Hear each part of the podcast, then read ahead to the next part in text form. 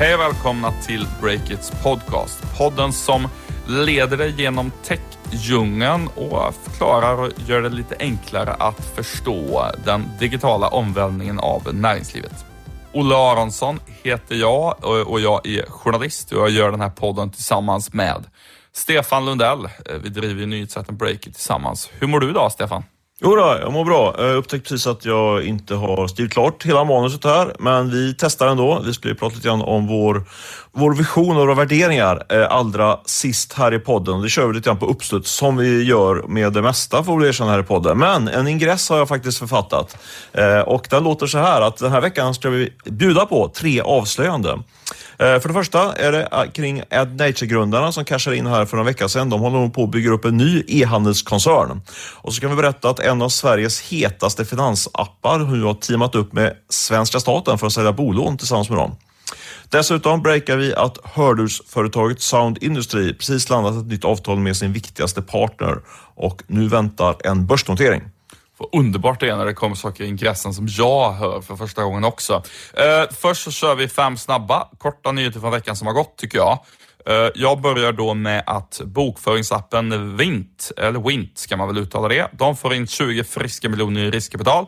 Eh, de här pengarna de kommer från ett gäng svenska finansprofiler och kapitalet det ska användas till bland annat att anställa folk inom sälj och marknadsföring för att kunna växa.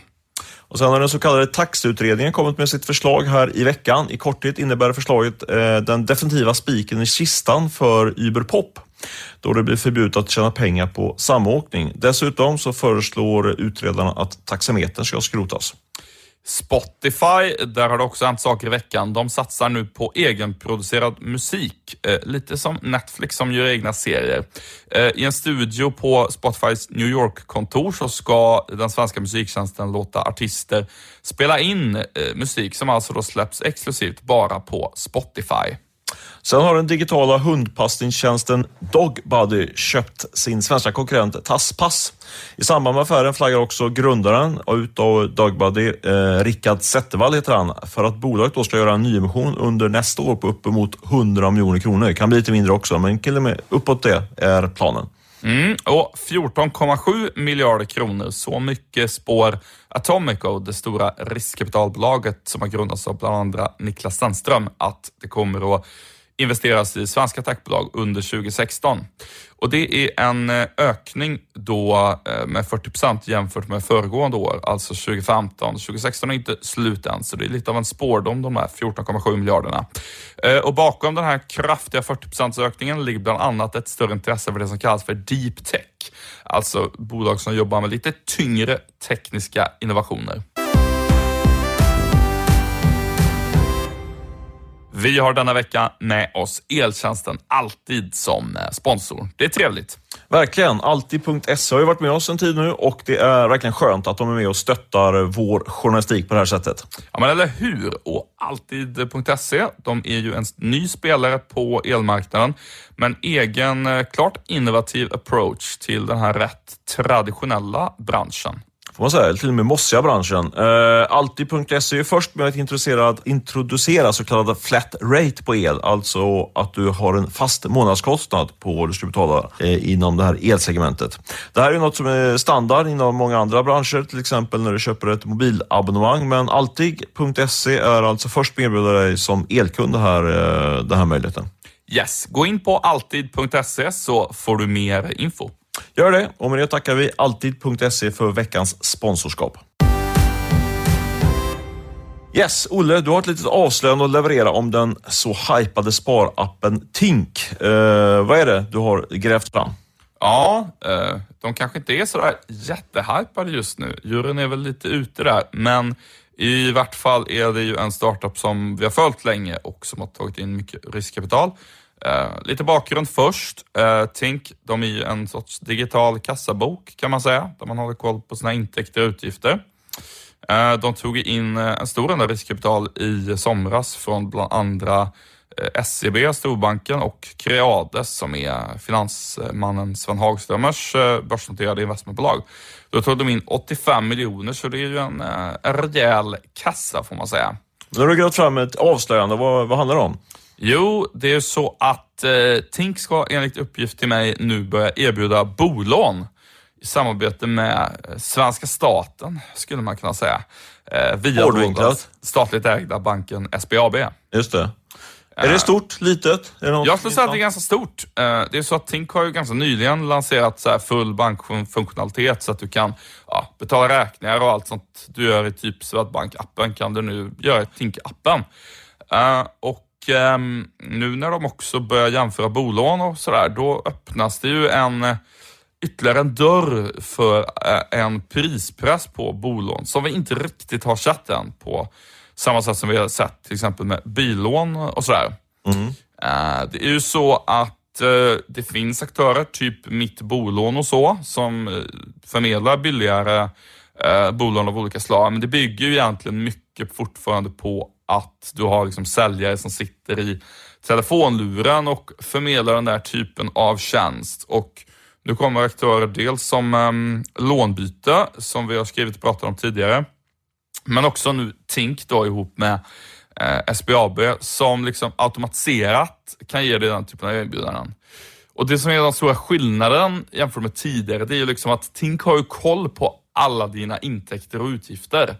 Eh, Så att de har ju liksom all information du behöver automatiserat för att ja, göra bedömningen om huruvida du liksom är kvalificerad för ett visst bolån eller inte.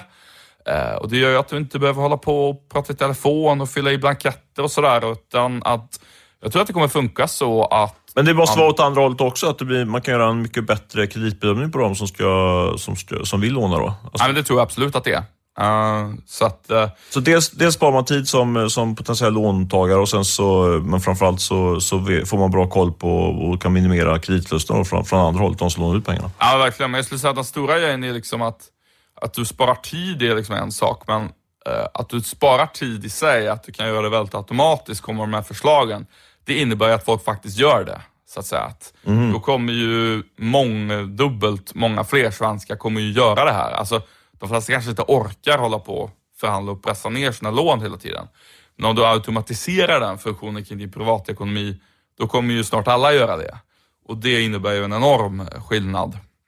Eh, det finns ju lite analyser som har tittat på det där. Bland annat så kom eh, SEB, eh, som för övrigt också är ägare Tink, med en rapport för en månad sedan som sa att svenska bankerna under de närmaste åren kommer tappa 3,3 miljarder i eh, intäkter enligt den analysen.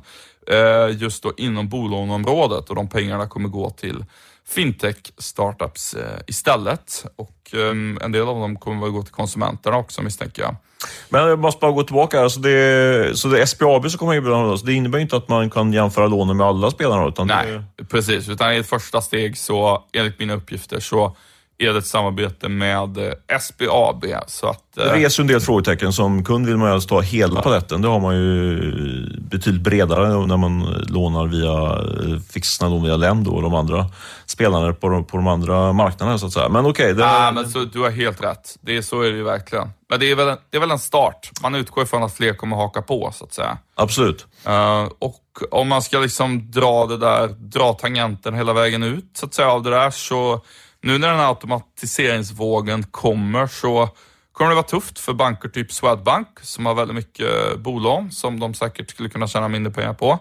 Eh, och även dåligt för alla de som jobbar på bank med att handlägga allt det där. Eh, men bra för vanliga konsumenter och även andra som lever på det där konsumtionsutrymmet. Typ om du driver en krog i Stockholm är det säkert eh, kul för dig att folk får mycket billigare bolån och eh, konsumera annat eh, från de där pengarna. Som ordförande i en liten, liten bostadsrättsförening skulle jag också eh, efterfråga någon som digitaliserar det här med, med panter och sånt. Det är ju sjukt eh, 1800-tal nästan, att man skulle börja skriva på och hålla koll på det där själv och ha en perm hemma i sitt hus på det. Det där borde ju gå... Det är kanske någon som har det på gång som jag missat. Ja, men det finns faktiskt en, eh, jag tror att det är eh, det- Deloitte eller KPMG, någon av de stora revisionsbyråerna. De har haft en sidoverksamhet som är att de hjälper eh, lite större då, bostadsrättsföreningar med allt sånt där. Och nu ska de tydligen knoppa av och typ sälja eh, den delen. Jag tror det är Deloitte. Eh, jag känner till det här eftersom det berör den bostadsrättsförening jag själv bor i. Mm. Och eh, då blir det som ett fristående bolag som kan drivas med med fokus på det. Så att det där kommer ju säkert. Det finns ju verkligen... Nej, eller helst man vill ju att staten hade börjat samla upp alla de här panterna. Och så. Ah, det där, det borde, måste kunna gå att göra på ett mycket smartare sätt. Du, vi går vidare. Eh, nu är det faktiskt jag som har lite nyhet att leverera. Gällande... Eh, förlåt, jag, jag, måste bara lägga in en sak där. Ah, eh, så av, för ett syns skull att um, jag har pratat med Daniel Kjellén som är eh, VD på Tink. Han vill inte kommentera de uppgifterna. Eh, jag vill bara lägga till det. Ja, det är härligt med den här transparensen. Olle. Bra jobbat. Eh, den ska ta, kanske jag behöver ha den brasklappen med mig när jag nu ska leverera övriga. Eh, lite avslöjande här. Jag har en del i, i bakfickan. Vill du höra? Ja, ja men absolut. Det är, Ja, det här är de bästa nyheterna när jag inte har en aning om vad det handlar om. Ja, men precis. Nej, vi snackade ju förra veckan, tror jag det var, om eh, Ed Nature som var inblandat i en... Eh, de fick ny ägare helt enkelt. Eh, friluftshandlaren på nätet som växer väldigt fort på den nordiska marknaden. Det ingick ju en större transaktion där Internet Store såldes till en österrikisk spelare för runt 1,7 miljarder. Och det där innebar ju att de svenska grundarna till, till Ed Nature fick loss ungefär en kvarts miljard enligt våra källor. Så jag vill lägga till då att det har de inte bekräftat själva. Eh, men jag kan, kan känna mig betrygg i den summan. Eh, och då flaggade ju en av grundarna till Ed Nature, Mattias Hedström, att de skulle börja köpa lite mindre e-handelsbolag för de här pengarna som de fått loss då i den här stora transaktionen. Och eh, det är precis vad som sker. Eh, den första investeringen kommer nu. De köper, köper in sig, eller köper en liten, eh, liten fiskebutik i Sundsvall som omsätter ett antal miljoner. Eh, och, Härligt. Ja, men verkligen. Men det där är grundet något större tror jag. Eller eh, i alla fall Mattias Hedström och de andra eh, killarna bakom det här projektets eh, tanke. Eh, man har, äger nämligen eh, fiskes, fiskedomänen fiske.se, en väldigt bra domän i de här sammanhangen. Och det är kring den som man då ska börja bygga en eh, ny fiskevertikal, eh, e-handelsvertikal inom fiske.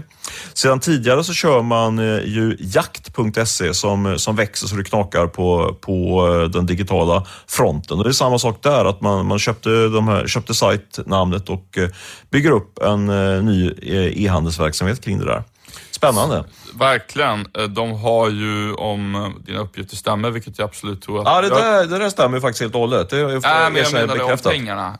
Um, jag tänkte komma till det. Att, ja, ja. Att, om vi, att någon lanserar en fiskevertikal online, det är ju säkert många som har gått och haft tankar på det och gör någon typ av satsning på det. Men det här är en väldigt kapitalstark grupp eh, om de har fått loss ungefär en kvarts miljard. Så är det. Och det intressanta här är ju att eh, de, de köpte de här två sajterna, fiske.se och jakt.se för ett par månader sedan. Och jakt.se har ju gått live.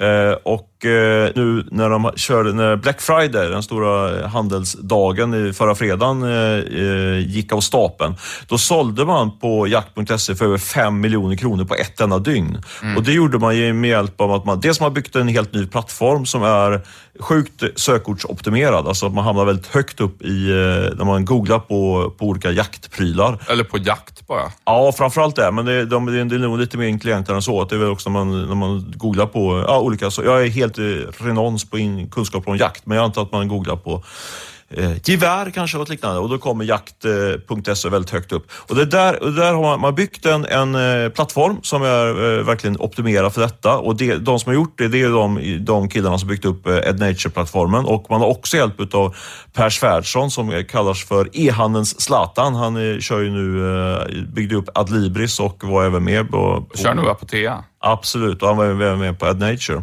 Eh, så det är, liksom, det är riktigt smarta personer bakom den här satsningen och det har ju redan visat sig eh, bära frukt då när det gäller den här jaktportalen. Eh, jag måste bara, jag är inne på jakt.se just nu. Otroligt intressant att se den här världen som man aldrig ser annars. För det första, aktiebolaget bakom heter Norrländska Vapenaffären Aktiebolag och de säljer, på startsidan frontas bland annat en kniv som heter Karesuando Huggaren. Eh, handfast, handfast. Ja. Men det där är intressant också. Man går in, jag har också varit in botaniserat lite grann på den där sajten. Man kan se att man har lagt ner väldigt mycket tid på att beskriva eh, produkterna och det är alltså en, en jakt, jaktkunniga person som skriver copyn så att säga kring det här. Och det gör att, eh, att eh, man rankar högre upp i Google för att man blir eh, så pass relevant. Liksom. Så det där, är, det där är verkligen ingenting man bara kastar upp utan det finns mycket tanke bakom det. Och det som är intressant i det här då, det är att man, man har redan lanserat jakt.se och man har eh, nu då, som vi skriver om, att eh, man kör fiske.se också, lanseras under våren, lagom till fiskesäsongen. Men sen enligt mina källor så, så eh, håller man då på att titta på ytterligare två lite större transaktioner faktiskt, där man, där man ska bygga upp ytterligare två nya vertikaler. Alltså man har kört fiske och nu, först jakt, sen fiske och nu är det ytterligare två vertikaler på gång.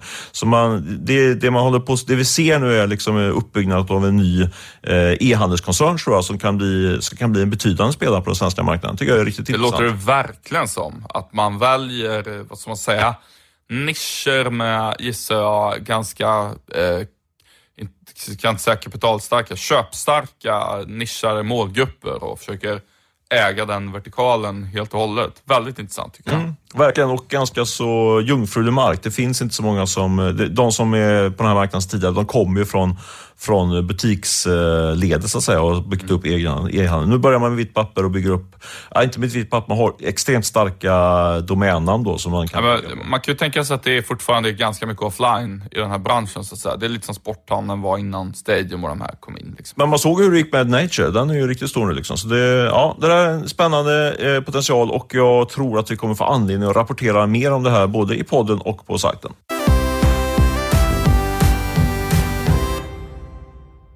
Den här veckan har vi förstås med oss Miss Hosting som sponsor och de har ett antal domäntips faktiskt till oss lyssnare.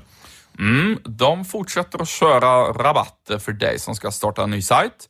Du kan nu i december till exempel till rabatterat pris skaffa domäner som .trade, .download och eh, .stream. Det kostar då bara 9 kronor eh, första året. I princip gratis alltså?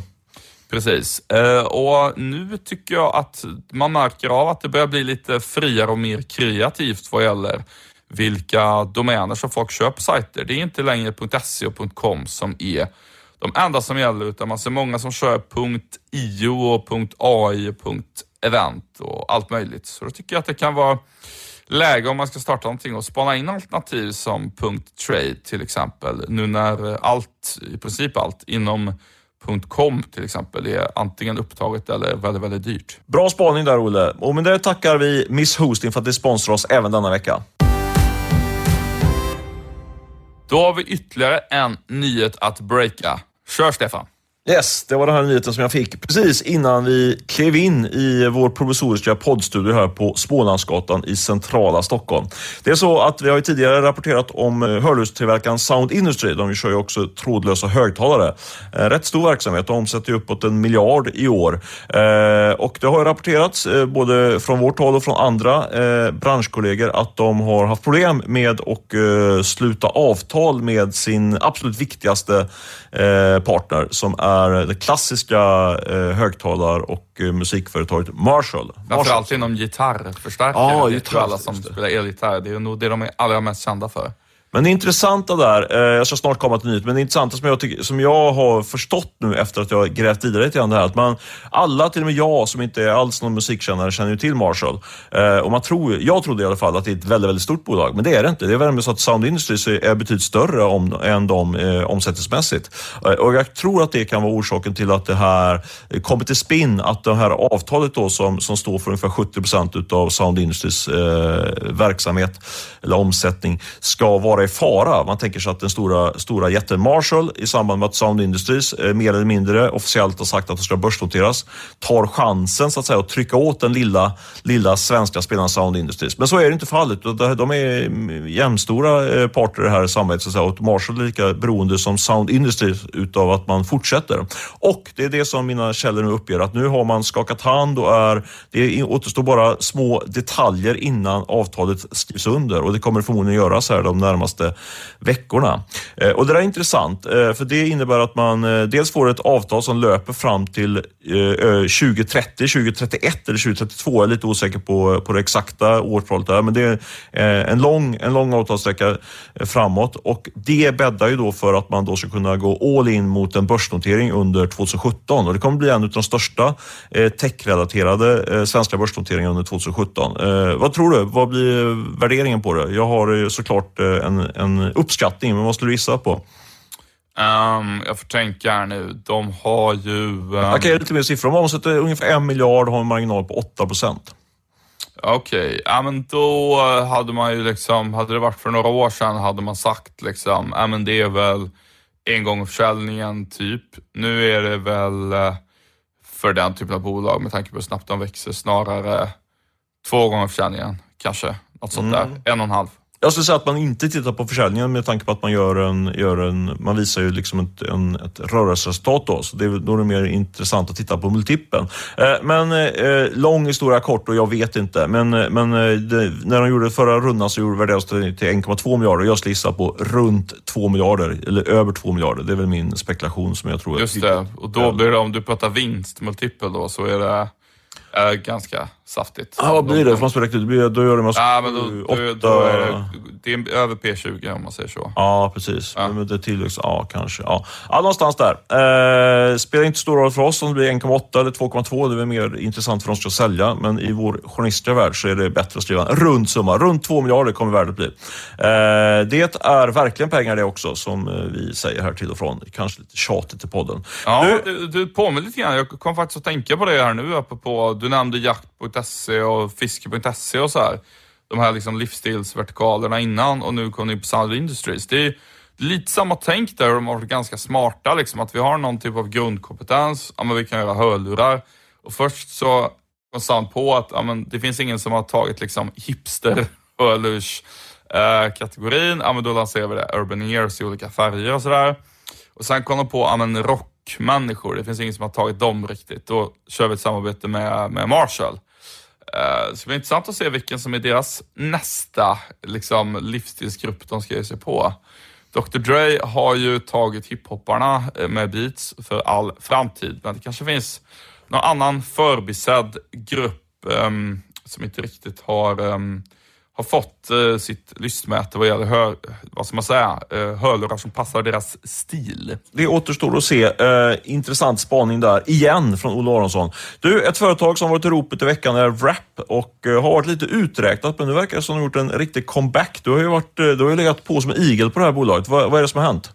Ja. Um, jag menar Igel, du har ju varit en av deras ivriga, inte kritiker, men du har rapporterat om både upp och nedgången kan man säga. Ja, men precis. Uh, jag tror väl att uh, både du och jag rapporterar ju om när det liksom verkligen var, gick åt skogen för rap. Uh, skrev mycket om det och sen så var vi ganska snabbt på att skriva om deras nya affärsmodell och potentialen med den. Så att de har verkligen fått uppleva båda sidorna av att, av att bli bevakad av en granskande techreporter. Men nu är det så här då att det nya med Rap, det är att de har ju fått med mycket fler banker i samarbeten. Eh, det är ju helt nödvändigt för dem eftersom de behöver data från bankerna för att kunna skicka ut de här nischade köperbjudandena till eh, sina användare. Typ så här, du kan få så här mycket rabatt på H&M på kläder eller vad det nu kan vara. Det där baserar de ju liksom på din transaktionshistorik på ditt kort egentligen när du har handlat. Och ehm, den här historiken får de då från, från banker egentligen. Och eh, de har ju länge haft samarbete med bara Nordea, men nu i veckan så kom det ut att de eh, har fått en eh, lång rad nya banker med på tåget, bland annat Danske Bank i Sverige, Länsförsäkringar, eh, Collector med flera och även då Nordea i Finland. Och eh, med de flera banksamarbeten som de nu har i Finland så har de faktiskt 95 procents hushållstäckning där, vilket gör att de eh, nog kommer kunna växa snabbare i Finland än i Sverige. Eh, men frågan är då vad Rap egentligen vill bygga på lång sikt. Först var det ju den här eh, presentkortsappen som de har lagt ner nu och nu är det något annat. Och eh, Det är väldigt intressant faktiskt när man pratar med en del ägare, VD och folk som bara har bra koll på Rap så blir bilden ganska tydlig av att det de vill bygga är ett nytt Mastercard. Mastercard, vad, vad tänker du på då? Ja, så här är det att eh, de ska ju inte lansera massa kort då, Rap, men eh, det de gör det är att de drar paralleller tillbaks till när Mastercard startades på 60-talet. För att då var det så att det var egentligen massa banker som såg en möjlighet att samarbeta kring kortbetalningar. Man behövde liksom ha något bolag där man samarbetade så att folk kunde ja, ta ut pengar i alla bankomater, inte bara liksom en bank, utan man kunde använda samma kort överallt, vilket ju var jättemycket bättre för konsumenten. Och då var det ett gäng banker i USA som drog igång ett kooperativ kan man säga, av, för, där man hanterar den här affären. Och, och det kooperativet fick namnet Mastercard och det börsnoterades sen och det blev ju en jättebra affär för de som var med på det. Och nu ska Wrap göra en Mastercard 2.0. Mm. Nej, men det är precis det som är deras tanke. Att eh, de vill att massa banker ska köpa in sig i det här och gå med i samarbetet. Och eh, sen så ska liksom alla banker poola ihop sin köpdata där i det här bolaget och så ska det skapas massa värden där, att man tar egentligen betalt av handlarna, typ H&M och andra som man hjälper med att skapa mycket bättre sådana här lojalitetserbjudanden som kan ersätta kundkorten egentligen. Så det är, liksom det, det är deras nya strategi som, som då bland annat eh, alltså de här nya investerarna tycker är, är spännande.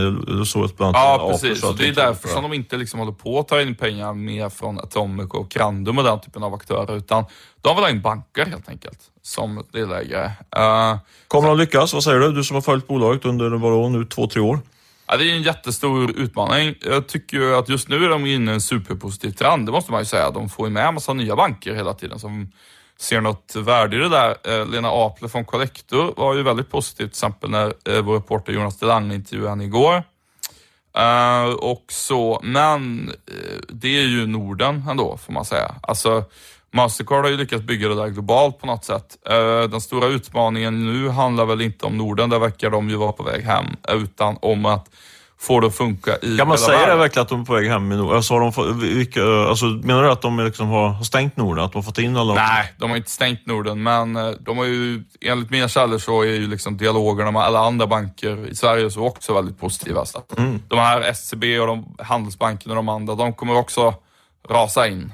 Det tror du? Du är säker på det? Ja, det, jag är inte hundra procent säker på det. Men allt tyder på det så att säga. Efter att ha pratat runt så är jag, jag skulle bli, jag skulle bli väldigt förvånad om det inte blev så. Det är starkt ändå, liksom lyckas få in alla de där. Ja. Men, du, men, den stora utmaningen är såklart då, som du var inne på, att få in de stora europeiska spelarna. För det, eller, eller ska man till och med titta på alla hela, runt i hela världen? Ska de få in liksom... Ja, det vill de säkert förstås. Men om vi bara börjar jo, men med... vill du är en sak, men vad är, vad är planen skulle du säga? Ja, men planen är ju att få med så många det bara går. De vill ju ha med Deutsche Bank och så vidare, vidare i det här. Men där är ju frågan mer, kommer de lyckas med det eller stannar det vid liksom ett, ett nordiskt bolag som det kan bli jättebra inom Norden så att säga, men för att det verkligen ska bli nästa Mastercard som de vill, då måste de ju få med Deutsche Bank och Barclays och alla sådana spelare. Och där är det väl betydligt mer osäkert om de kommer vara men man står, man står inte och faller på att få in dem, utan kan, även om det här blir ett nordiskt eh, samarbete så, kan, så, så, blir det, så kommer det kunna lyfta, eller, eller bygger det liksom på att, att alla i hela världen är med?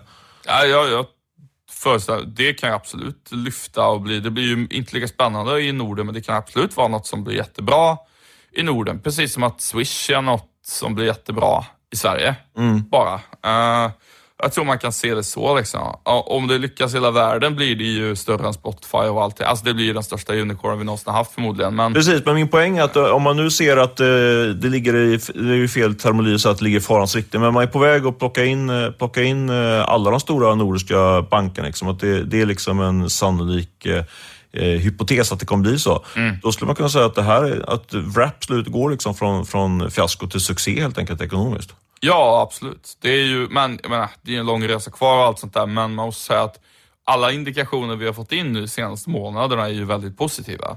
Alltså bankerna är ju, är ju på. Danske Bank, Sverige, Nordea Sverige, Nordea Finland, Länsförsäkringar, Collector eh, vill ju vara med i samarbetet. Jag ska säga alla de där har inte blivit investerare. Eh, jag kan väl passa på att köra en rättelse i podden också, att i podden så skrev, eller i eh, artikeln vi skrev om det här så stod det att Aktia, som är en finsk Men bank. det har vi varit inne och rättat faktiskt. Ja, det har vi varit inne och rättat precis. Men jag påminner Vi om... klär oss i aska och vad nu heter. Aska och fjädrar kanske. Aska och fjäder. Kära fjäder. Kära fjäder. Ja, men Ja, men det är bra att vi är transparenta. Mycket bra. Eh, du, innan vi avslutar så lovade jag ju här i början av podden att vi skulle snacka lite grann om, av- väldigt kort såklart, vi ska inte ägna oss åt för mycket navelskåderi, men vi har ändå märkt att det finns ett visst litet intresse för hur det går här för oss på breaket. Och nu har vi kört en eh, väldigt inspirerande inspirerande workshop skulle jag säga här på, i, i vår lilla ledningsgrupp eh, kring helt enkelt vad vi bygger vår verksamhet på när det gäller vision och värderingar. Eh, hur tyckte du den övningen var, Olle? Ja, men jag tyckte att det var bra men svårt. Eh, det ju, tvingar ju en att liksom blicka inåt i sig själv och ja, på, på ett sätt som jag kände att jag inte var så van vid. Alltså man, man, man blir ju väldigt fast i de kvantitativa mål man ska uppnå och sådär. Och kanske man går inte runt varje dag och så här fokuserar 100% på liksom vilka värderingar ska breaket utstråla, utan man är ju på en mycket mer handfast och konkret nivå. Vad, vad tyckte du? Nej, men jag håller väl, eh, eller jag noterar att du, du var den, och den som tog längst tid, eh, var mest eftertänksam innan du levererade dina väl underbyggda svar på de frågorna som ställdes till oss. Men, eh, men absolut, jag kände väl samma sak, att det är mycket fokus på, på vilka artiklar som, som man ska skriva och, och vilka kunder man ska träffa och så vidare. Men, det, men med det sagt så är jag helt övertygad om, och det ser man, det visar historien, att alla framgångsrika företag bygger på en väl genomtänkt vision som också är implementerad i det dagliga livet. Liksom. Och det är, väl, det är väl lite grann där vi står idag, eh, att vi ska försöka Eh, jobba ännu tydligare med det i, i vårt eh, vardagliga breakit-liv liksom, och få handfasta verktyg Där. Och det tyckte jag vi fick också, så det ska bli spännande att se om även ni som lyssnar på den här podden och är inne på sajten märker av det här tydligare. Eh, vi kan bara ge en liten teaser att eh, det vi kommer bygga eh, och bygger skulle jag säga, redan idag, en stor del av vår verksamhet, är tre värdeord. Det är integritet, nyfikenhet och hjärta. Vi får återkomma till dem och prata mer om dem framöver. Men vi sa det, en, en konkret sak i, i den här workshopen var att vi skulle eh, fronta och, och prata mer om det här, bland annat i podden. Och ja, men och, härmed. och, då kan man säga, vad, vad ligger bakom de orden och sådär? Det kommer vi berätta mer om. Jag, jag tycker det är, det, det är intressant det här hur man fyller ett företag med värderingar. Det är många som pratar om det, men, och det kan låta flummigt, men man, man måste göra det på riktigt också. Och det, det håller vi på med nu. Det känns väldigt kul tycker jag. Verkligen. Ja, nej, men kom gärna med input på det, eh, för det där är faktiskt ett nytt intresse som jag har fått efter att jag gått, dratt igång breaket. Jag måste erkänna att eh, när jag var på min förra arbetsgivare, eh, jobbade, jobbade som vanlig reporter och hörde folk, företagsledare börja prata om det här så, så himlade jag nästan lite med ögonen. Men det gör jag verkligen inte nu, utan jag tycker att det är en, en väldigt viktig sak, i, eller avgörande sak i hur man, när man bygger ett bolag. Det fyller livet med en mening. Man är ändå på jobbet åtta timmar per dag. Minst, minst, men inte mer än nio. Sen ska vi gå hem. Eh, Ja, bra. Precis, Eh, minst det får man säga. Det är, Ja. Jag tänkte nog mest på andra medarbetare än mig själv. Jag tror inte jag snittar åtta timmar. Ja, men jag snittar vid nio ungefär, det får räcka. Ja. Eh, så, eh, nog om oss. Eh, kul att ni har lyssnat på den här podden och eh, vi ska innan vi avslutar helt och hållet tacka Beppo ljudproduktion som vanligt som var med oss på länk från, eh, från Stockholms södra förorter. Nej, Södermalm sitter de på. Södra förorter. Ja, det låter Det alltid mer dramatiskt när man säger det. Jag bor ju själv i de södra förorterna. Eh, och hjälpte oss och klippte på, på länk. Ja, det är väl den fashionabla förorten Södermalm eh, är de med oss på länk och sen klipper de det. Eh, tack så jättemycket Beppo för det. Eh, och ja, tack så jättemycket alla ni som har lyssnat också. Så hörs vi väl nästa vecka. Ha det bra. Hej, hej. Hej!